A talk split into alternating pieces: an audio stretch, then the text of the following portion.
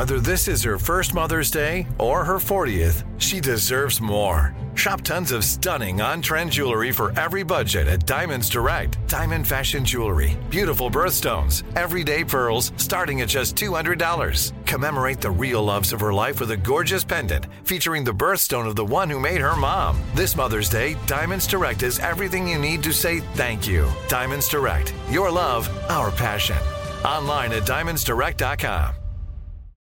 I'm Saleha Mohsin, and I've covered economic policy for years and reported on how it impacts people across the United States. In 2016, I saw how voters were leaning towards Trump and how so many Americans felt misunderstood by Washington. So I started the Big Take DC. We dig into how money, politics, and power shape government and the consequences for voters. With new episodes every Thursday, you can listen to the Big Take DC on the iHeartRadio app, Apple Podcasts, or wherever you get your podcasts. The Big Take from Bloomberg News brings you what's shaping the world's economies with the smartest and best informed business reporters around the world. We cover the stories behind what's moving money and markets. And help you understand what's happening, what it means, and why it matters every afternoon.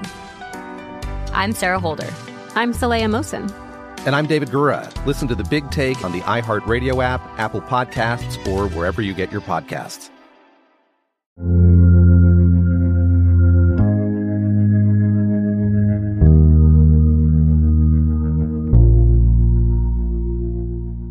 On a tiny speck, suspended amid the great black abyss of space, exists everything we have ever known and possibly will ever know.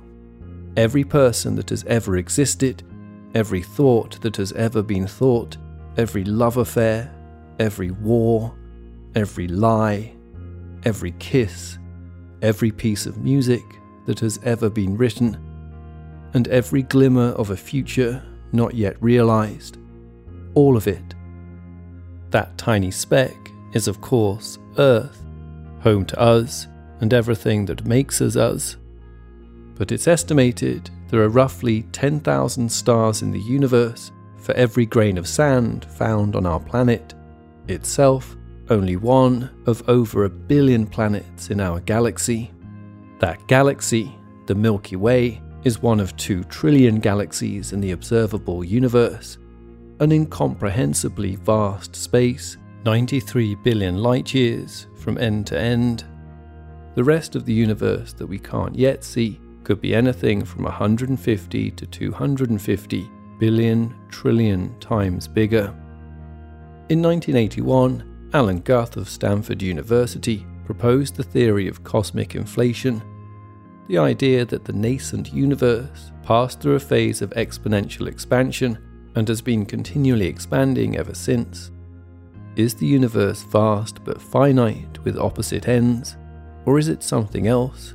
Some as yet unquantifiable, non Euclidean space with wraparound properties like a game of Pac Man, where travelling so far in one direction eventually brings you back to where you started? Or is the entire universe as we know it just the inside of a black hole existing inside a whole other universe, or inside an infinite number of other possible universes for that matter? Is the universe itself infinite in space, never ending no matter what direction we travel through it, be that spatially or temporally? We simply don't know. But from astronomers to philosophers to stargazing stoners, all of us grapple with this dizzying conundrum Either way, for most people, far more than wanting to know what shape our universe actually takes, what we really want to know is are we alone in it? You're listening to Unexplained, and I'm Richard MacLean Smith.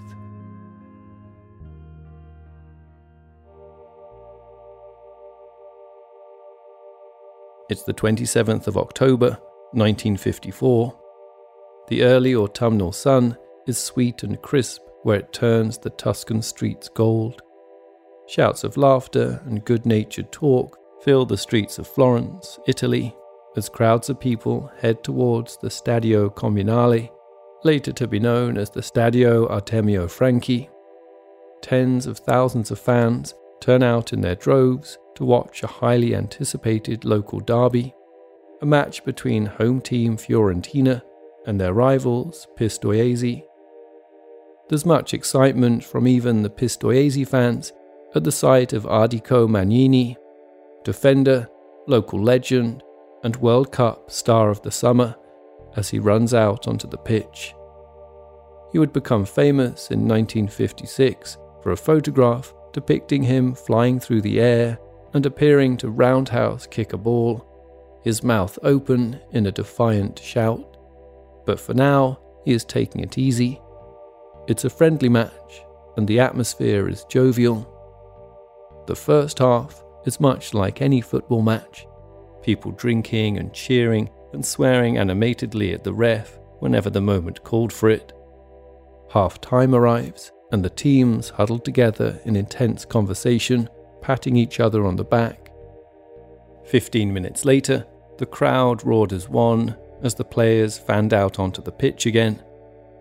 It was about 20 minutes past two, barely a few minutes into the second half, when a sudden eerie silence fell across the whole stadium, like someone had suddenly turned down the volume on a radio. From the middle of the pitch, Ardico Magnini looked up at the crowd, who, as though the radio had been suddenly cranked on again, let out a deafening roar and pointed to the sky. Magnini followed the many outstretched arms to where they were pointing, and his eyes grew wide in astonishment. Up above him, a large, silver egg like shape was moving slowly, slowly, slowly, as Magnini would later describe it, right over the stadium. All the players stopped to marvel at the bizarre sight.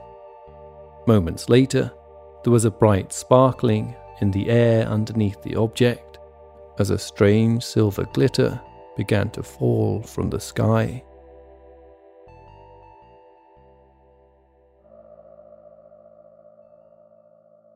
In the aftermath of the peculiar event at the football match, the silver glitter would remain a common denominator in the many accounts of the event given by numerous spectators. Some described it as being like silvery filaments descending from the heavens, while others noted how the sky itself seemed to shimmer and glow with random flashes of light. Roberto Pinotti, the president of Italy's National UFO Center, recalled the light, sticky substance falling from above. In English, they call this angel hair, he said. The only problem was after a short period of time, it disintegrated. But I remember in broad daylight seeing the roofs of the houses in Florence covered in this white substance for one hour, and like snow, it just evaporated.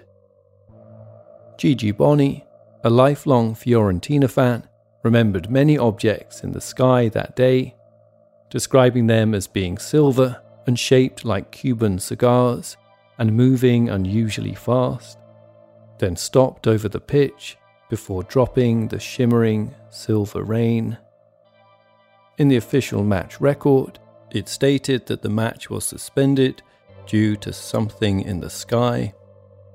Others, including another player, Romolo Tucci, reported seeing multiple smaller crafts. In those years, he said, everybody was talking UFOs, and we had the experience. We saw them directly, for real. Tucci was not wrong. In those years, the 1950s, everyone really was talking about aliens, as the governments of the US and the Soviet Union invested increasingly heavily in space exploration in an effort to prove to the world who was the true superpower. Talk of space probes and satellites quickly entered the mainstream. In October 1951, the Soviet engineer Mikhail Tikhonov published an article titled Flight to the Moon. In it, he described in evocative detail the hypothetical spaceships of the future, laid out the science needed to create them, and ended his article with what, to many imaginative, impressionable minds, must have read as a call to arms we do not have long to wait. We can assume that the bold dream will be realized within the next 10 to 15 years. Not to be outdone, over the next three years, the United States Collier's magazine responded with a series of seven articles titled Man Will Conquer Space Soon. Then, in 1955, Disney screened an animated episode of their television series, Disneyland, titled Man in Space. It reached an audience of 40 million people and was even nominated for an Academy Award for Best Documentary Short. The space race had not yet begun, but the competitors were well and truly at the start line, limbering up and poised for the starting pistol. It's no wonder then that UFO sightings during the early 1950s skyrocketed, with reports soon numbering in their thousands across the world. For the people of Italy, it was factory worker Bruno Facchini who was perhaps more responsible than anyone for kicking off that country's own wave of bizarre aerial sightings that would eventually peak in 1954 on that strange summer afternoon in Florence.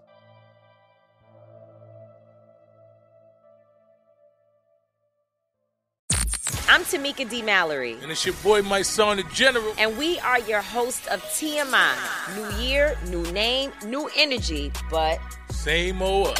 oh, yeah. And catch us every Wednesday on the Black Effect Network, breaking down social and civil rights issues, pop culture, and politics in hopes of pushing our culture forward to make the world a better place for generations to come. But that's not all. We will also have special guests to add their thoughts on the topics, as well as break down different political issues with local activists in their community. If you like to be informed and to expand your thoughts, listen to TMI on the Black Effect Podcast Network, iHeartRadio app, Apple Podcasts, or wherever you get your podcasts. That's right. Oh, hi, I'm Rachel Zoe, and I'm back for another season of my podcast, Climbing in Heels. You might know me from the Rachel Zoe Project, or perhaps from my work as a celebrity stylist. And guess what? I'm still just as fully obsessed with all things fashion, beauty, and business. My podcast, Climbing in Heels, is all about celebrating the stories of extraordinary women, and this season, we're taking things up a notch. I'll be talking to some incredible women across so many industries, from models and beauty industry stars to doctors, entrepreneurs, and TV personalities. Climbing in Heels is here to bring you a weekly dose of glamour, inspiration, and fun. Every week, listeners will be able to ask me any questions. I'm answering it all. My life is absolutely crazy with so much going on, and I'm so beyond excited to bring you along for the ride. Whether we're talking red carpet looks, current trends, or products I'm obsessed with, I'm here to be your fashion fairy godmother. Listen to Climbing in Heels every Friday on the iHeartRadio app, Apple Podcasts, or wherever you get your podcasts. Hey guys, I'm home. Everyone knows that it's Dad's job to be a bit of a joker. Sorry I'm late, everyone. There was an accident at the factory. Monty fell into the upholstery machine. Don't worry though, he's fully recovered. Good one, Dad. Did you get the pizza for dinner? So he likes to keep everyone happy with some dad jokes. Yep, right here. I had a coupon, and it saved me a lot of dough. Well, the truth is, Dad is just a fun guy. Hey, I'm not a mushroom. Please stop. Where does he get these stupid jokes from? He listens to the Daily Dad Jokes podcast. Oh, great. More dad jokes for me. We've delivered over 15,000 jokes to over 3 million listeners, and man, the postage fees are killing us. Listen to the Daily Dad Jokes podcast every day on the iHeartRadio app, Apple Podcasts, or wherever you get your podcasts. It was the evening of April 24th, 1950, a little after 10 pm, on the outskirts of the city of Tradate, just north of Milan. All day long, the city had been shrouded by thick dark clouds and pummeled with rain. Having waited for the latest downpour to stop, Facchini stepped hurriedly from his back door, leaving his wife and young son inside as he made a dash for their outdoor toilet located at the back of the garden. After relieving himself, Facchini stepped outside and lit a cigarette, savouring the musty smell of wet grass and warm rain on concrete as he made his way back down the garden path toward the house. It was then that he noticed the strange flashes of light in the dark sky above. Naturally, at first, he thought it was simply lightning, but the storm clouds had since moved off, and in any case, when he looked again, he saw the light was in fact coming from a field opposite his house. So Facchini went to investigate.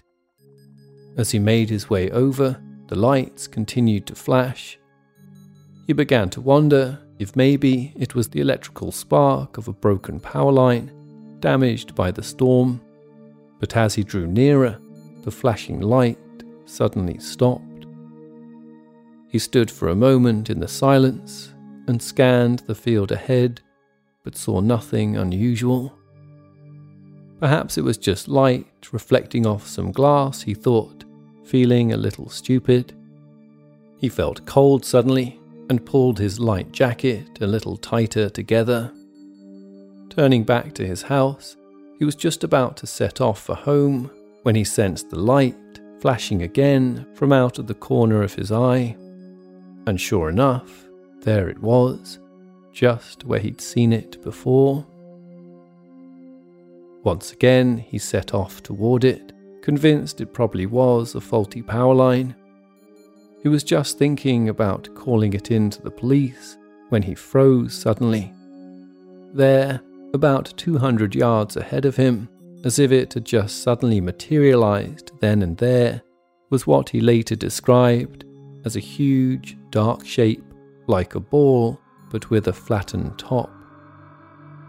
He judged the object to be about 30 feet high and 20 feet across, and as he drew closer, he saw it was illuminated by an unearthly greenish glow. And then he saw ladders stretching down from the underside of it, and at the bottom of one of them, a man, or at least he thought it was a man. The human like figure was wearing some kind of thick suit and a large bulbous helmet with a black sheeny visor down over the eyes. Though Facchini didn't quite know how to describe it at the time, he would later compare it to the suits worn by the Apollo astronauts of the 1960s, more than a decade later.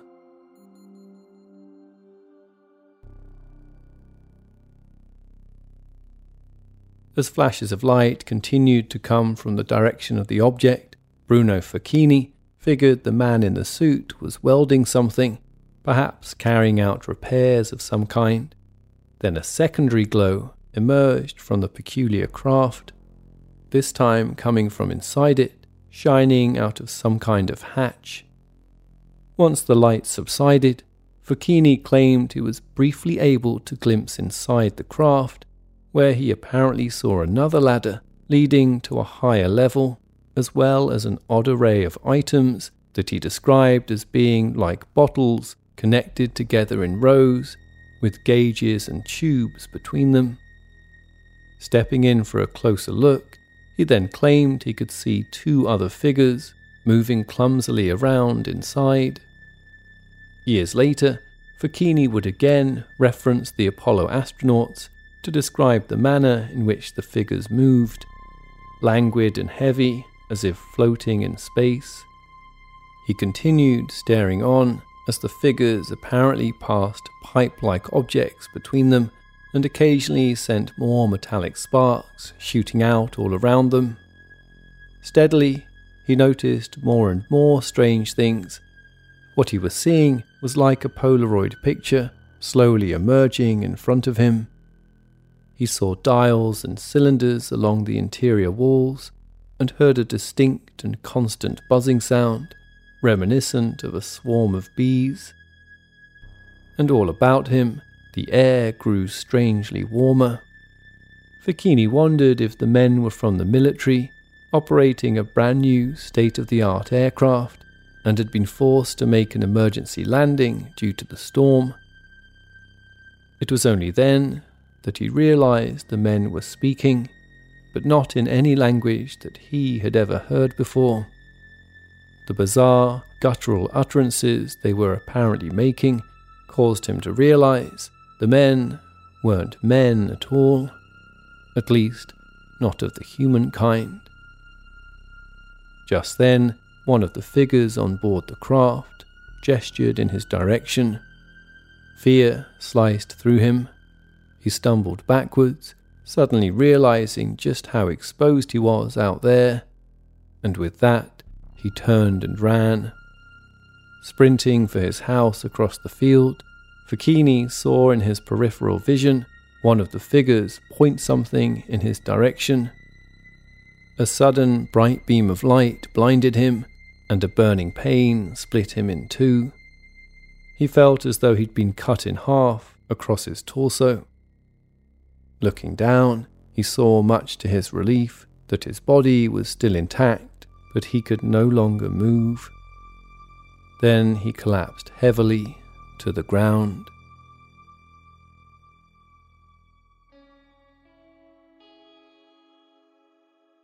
In the grip of utter panic, Facchini claimed to have then watched the figures, convinced they would chase after him, only for them to continue doing what they were doing as though they had merely meant to keep him away.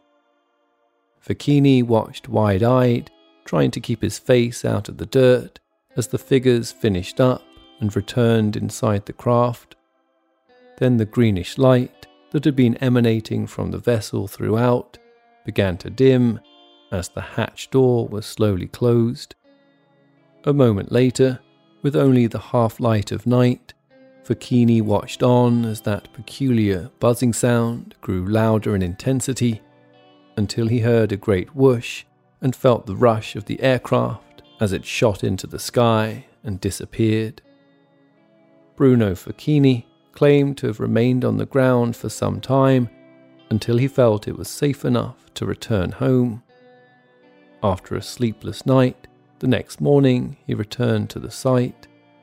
There, he noticed four distinct circular impressions and noted that the grass had considerable burn markings. Pieces of scrap and melted metal littered the ground, all confirming to him that whatever he had seen had genuinely happened. At least, that's what he reported to the police. Despite their skepticism, some officers were sent out to investigate the site and collected pieces of the strange metal for analysis. The results were mostly inconclusive, but did conclude the fragments were comprised of some kind of heat resistant and anti friction material. They also stated that the metal would, quote, be ideal in spaceflight to face the burn-up as a craft entered the Earth's atmosphere.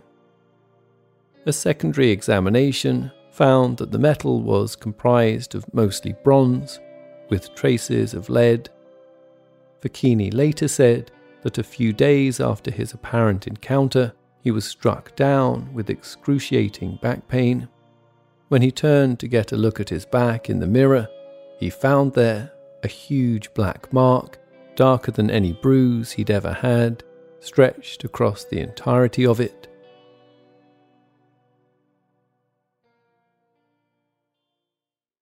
Oh, hi, I'm Rachel Zoe, and I'm back for another season of my podcast, Climbing in Heels. You might know me from the Rachel Zoe Project, or perhaps from my work as a celebrity stylist. And guess what? I'm still just as fully obsessed with all things fashion, beauty, and business. My podcast, Climbing in Heels, is all about celebrating the stories of extraordinary women, and this season, we're taking things up a notch. I'll be talking to some incredible women across so many industries, from models and beauty industry stars to doctors, entrepreneurs, and TV personalities. Climbing in Heels is here to bring you a weekly dose of glamour, inspiration, and fun. Every week, listeners will be able to ask me any questions. I'm answering it all. My life is absolutely crazy with so much going on, and I'm so beyond excited to bring you along for the ride. Whether we're talking red carpet looks, current trends, or products I'm obsessed with, I'm here to be your fashion fairy godmother. Listen to Climbing in Heels every Friday on the iHeartRadio app, Apple Podcasts, or wherever you get your podcasts. I'm Tamika D. Mallory. And it's your boy, Mysonne, the General. And we are your hosts of TMI.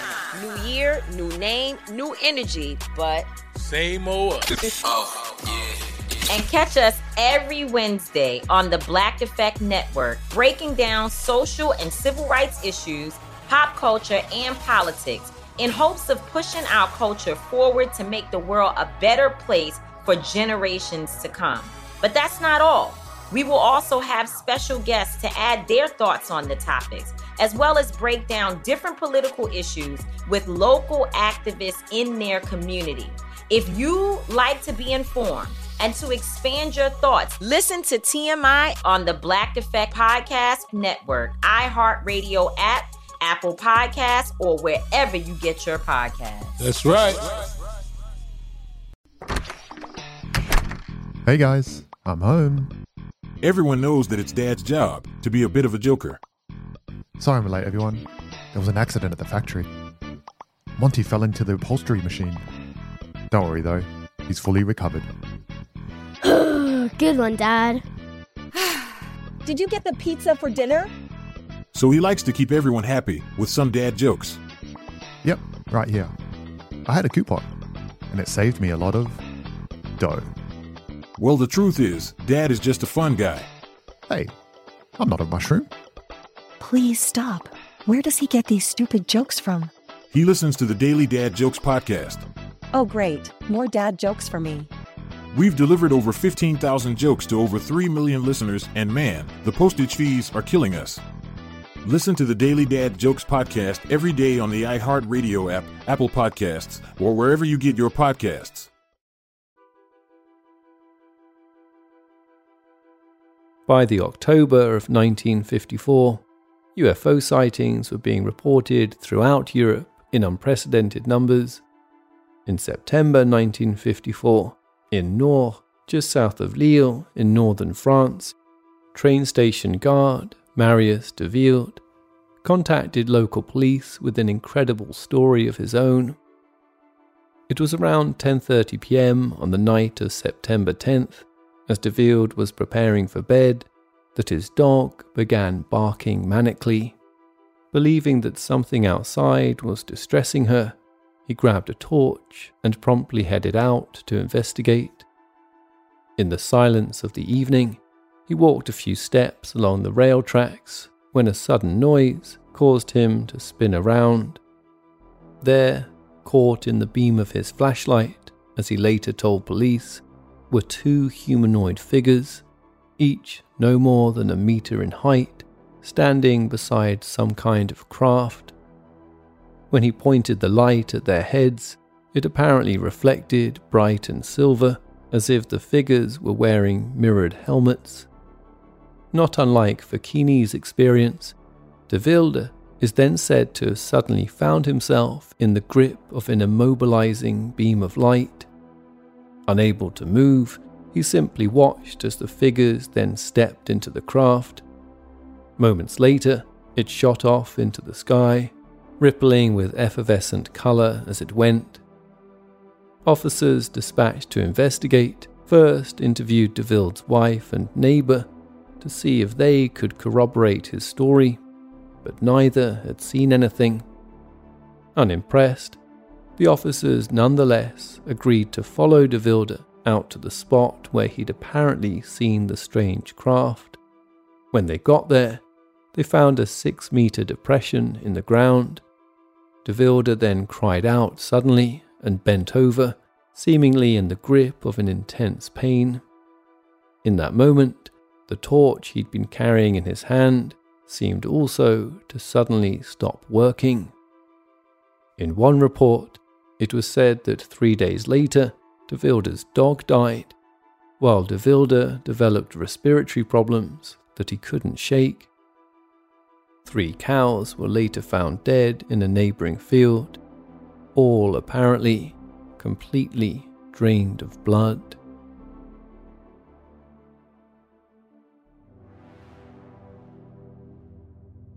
After De apparent inexplicable encounter, a number of similar sightings were reported throughout France over the next few weeks. From Brie to Bergerac and Clermont Ferrand, came bizarre tales of floating crafts, strange lights, and the sudden onset of paralysis inflicting those who reported the sightings. On October 11th, 1954, Henri Gaulois and Louis Vigneron were driving together in Assier in the south of France when they suddenly felt as though they'd been struck by something, sending an electric shock through their bodies. Both expected the car to spin wildly out of control, but instead, it came to a swift halt as though someone had simply switched it off. As the pair remained paralyzed, the men claimed they then spotted what appeared to be some kind of machine like object in the distance, being approached by three strange creatures. The creatures then disappeared inside the object, and moments later it rose into the air, gained rapid speed, and vanished. With the peculiar craft gone, the car came back to life and their movement returned. Two nights later, a near identical event is said to have happened to a Dr. Henri Robert in Bagnolet, 700 kilometers to the north. Whether it's the rumour that a UFO followed the flight path of a plane from New York to London in June of 1954, or it's the sighting of a strange green ball over Madagascar in August of 1954. That year certainly seemed to be a hotbed of apparent UFO related incidents. It was even said that an unscheduled dentist trip for America's President Eisenhower in February of 1954 was in fact a meeting with multiple alien species.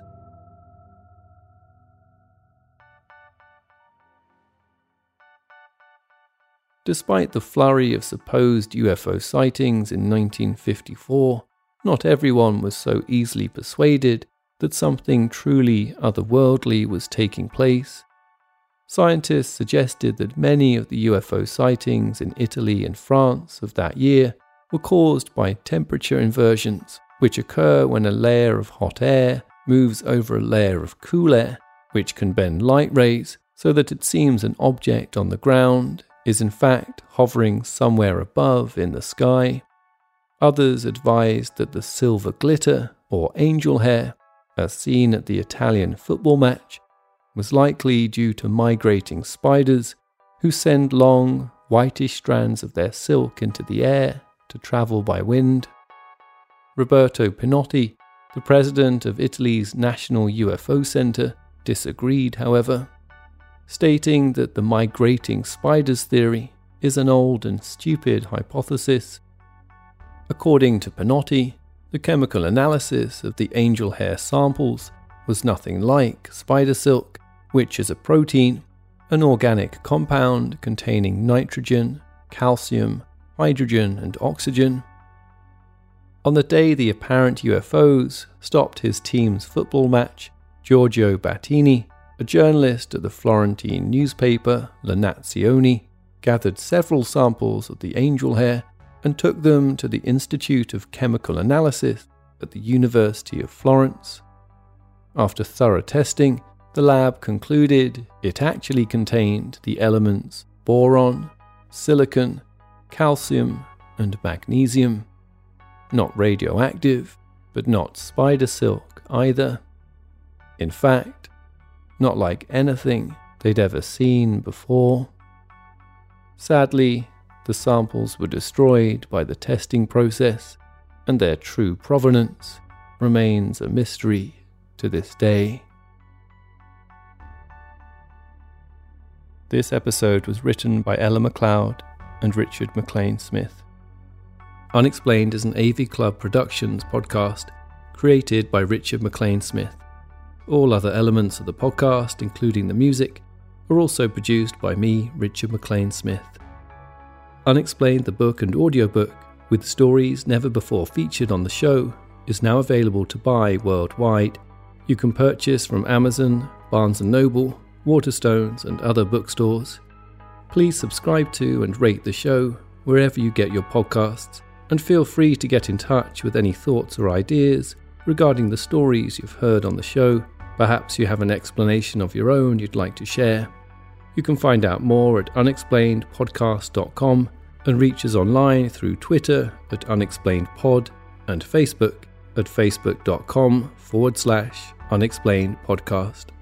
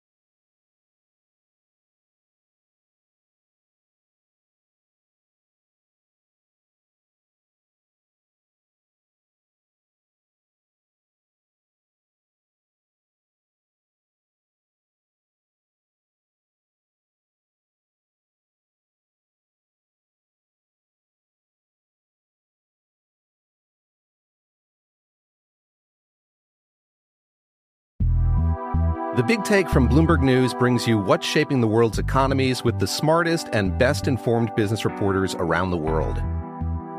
We cover the stories behind what's moving money and markets. And help you understand what's happening, what it means, and why it matters every afternoon.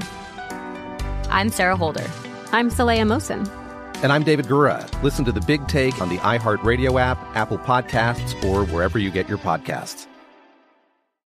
I'm Saleha Mohsin, and I've covered economic policy for years and reported on how it impacts people across the United States.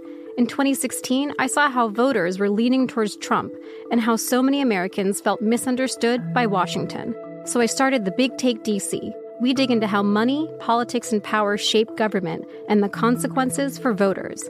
With new episodes every Thursday, you can listen to the Big Take DC on the iHeartRadio app, Apple Podcasts, or wherever you get your podcasts. Oh, hi, I'm Rachel Zoe, and my podcast, Climbing in Heels, is back and better than ever. You might know me from the Rachel Zoe Project, or perhaps from my work as a celebrity stylist. And guess what? I'm still just as obsessed with all things fashion, beauty, and business. Climbing in Heels is all about celebrating the stories of extraordinary women, and this season is here to bring you a weekly dose of glamour, inspiration, and fun. Listen to Climbing in Heels every Friday on the iHeartRadio app, Apple Podcasts, or wherever you get your podcasts.